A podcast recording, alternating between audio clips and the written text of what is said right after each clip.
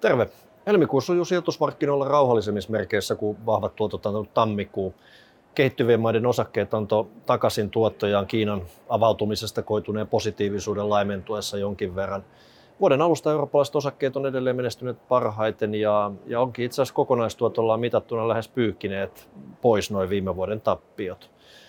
Muut osakemarkkinat on, on kuitenkin edelleen selvästi alempana, vaikka nekin on kyllä nousseet viime vuoden heikoimmista tasoistaan selvästi. Syitä tähän on, uskotaan taantuman välttämiseen, keskuspankkien koronostosyklien lähestyy, lähestymisestä loppuaan ja edelleen vahvan työllisyyden tuki kulutukselle, niin on nämä, nämä pääsyyt, miksi osakkeet on pystynyt elpymään pohjistansa ihan reippahasti. No, osakemarkkinoiden elvyttyä selvästi, niin päätettiin varainhoidon allokaatiossa, eli sijoitusten jakautumisessa lisätä osakkeiden alipainotusta ja, ja lisätä korkosijoituksia etenkin rahamarkkinoiden osalta, jossa korkotaso ohjauskorkojen nostojen seurauksena on korkeammalla kuin aikoihin.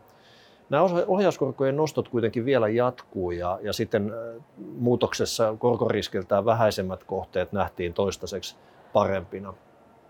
Osakemarkkinoiden arvostustaso on tämän kurssinousun seurauksena noussut ja, ja siten osakkeet on muuttunut aiempaa kalliimmiksi.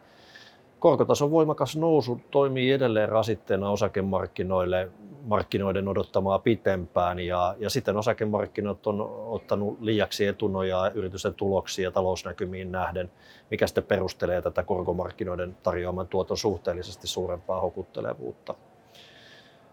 Inflaatiohan on edelleen alenevalla trendillä näistä huippukorkeista tasoista, mutta jatkaa edelleen sellaisilla tasoilla, jotka ei miellytä keskuspankkiireja. Tavoitteenahan heillä on, on painaa tämä inflaatio sinne 2 prosentin tuntumaan, missä perinteisesti ollaan hilluttu ja, ja rahapolitiikan kiristäminen edelleen muun muassa ohjauskorkoja nostamalla nähdään keinona saavuttaa tämä. Inflaatiohan on, on alenemassa ihan luonnollisista syistä koronarajoitteiden poistumisesta aiheutuneen tämmöisen vahvan globaalin aktiviteetin nousun laimentuessa pikkuhiljaa ja, ja tämä sitten laskee muun muassa raaka-aineiden hintoja. Ja rahapolitiikka, mehän tiedetään, että rahapolitiikan kiristäminen vaikuttaa viiveellä talouteen ja, ja varmasti se tiedetään myös keskuspankeissakin ja sitten näitä lisäkiristyksiä varmaan mietitään aiempaa kriittisemmin, joka, joka tietysti merkitsee sitä, että kiristysten päätepysäkki alkaa lähestyä, joskaan sinne ei vielä olla saavuttu. EKPn osalta Euroopan keskuspankin osalta ohjauskorko-odotukset on, on edelleen nousseet ja, ja nyt nähdään hinnoittelussa koron nousevan peräti tuonne 4 prosentin tasoon tämän vuoden loppuun mennessä. Paljon puhutaan talouden pehmeästä laskusta tai jopa siitä, että et, et mitään laskua ei, ei tulekaan. Ja, ja nämä ajatukset on, on jyrkässä kontrastissa siihen vielä viime vuoden lopulla vallinneeseen pessimismiin, joka nyt on, on selvästi pienempää sekä talouden että osakemarkkinoiden osalta.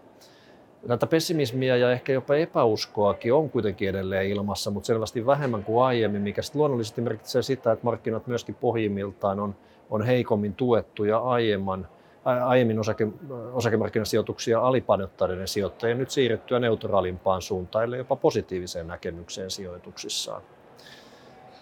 Korkomarkkinoiden tuottotasot on edelleen verrattain korkeilla tasoilla, etenkin Euroopassa, mutta samaan aikaan korkokäyrät ovat ennätyksellisen invertoituneita, eli tarkoittaa sitä, että pitkät korot on selvästi lyhyitä korkoja alempia. Ja tämä korostuu erityisesti Yhdysvalloissa, jossa kahden vuoden valtionlainan korko on lähes kokonaisen prosenttiyksikön korkeampi kuin 30 vuoden lainen. Ja yleensähän mitä pitempi laina, niin siinä on sitä korkeampi korko kuin, kuin sitten verrattuna lyhyen. Mutta nyt on, on päinvastainen tilanne. Näinhän on, että juoksuajaltaan pidempien lainojen hinnat reagoi voimakkaammin korkotason muutoksiin kuin lyhyemmät ja, ja siten tämä, ehkä tämä, tämä pitkien korkojen maltillisuus tai mataluus lyhyisiin nähden niin on, on ehkä tietty huolenaihe erityisesti näiden hyvin pitkien lainojen osalta, joiden, joiden paino sitten kuitenkin laajoissa korkoindekseissä on merkittävä etenkin, etenkin valtionlainojen puolella. Varojen allokaatiossa me pienennettiin osakkeiden alipainotusta marraskuun puolivälissä osakemarkkinan silloin muututtua edullisemmaksi ja, ja nyt tosiaan oli aika lisätä jälleen, että osakesijoitusten alipainotusta osakemarkkinoiden noustua selvästi noista tasoista ja sitä kautta muututtua myöskin tulosnäkymien kautta niin, niin tota kalliimmiksi. Myös marraskuun puolivälissä nostettiin eurooppalaisten osakkeiden määrä neutraaliin ja, ja josta ne sitten siirrettiin jälleen alipaino yhdysvaltalaisiin osakkeisiin nähden tammikuun puolivälissä.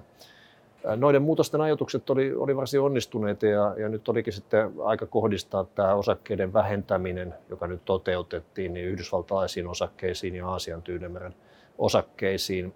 eli, eli voi sanoa, että sitten osakesijoitusten osalta tämä alipaino kohdistuu pääosin eurooppalaisiin ja suomalaisiin osakkeisiin. Allokaatiossa rahamarkkinan paino korkopuolella nostettiin normaaliin ja, ja korkosijoitusten osalta sitten muita sellaisia erityisiä painotuksia normaalista niin ei, ei tällä hetkellä ole. Tässä kaikki tällä kertaa. Oikein mukavaa kevään odotusta kaikille. Moikka!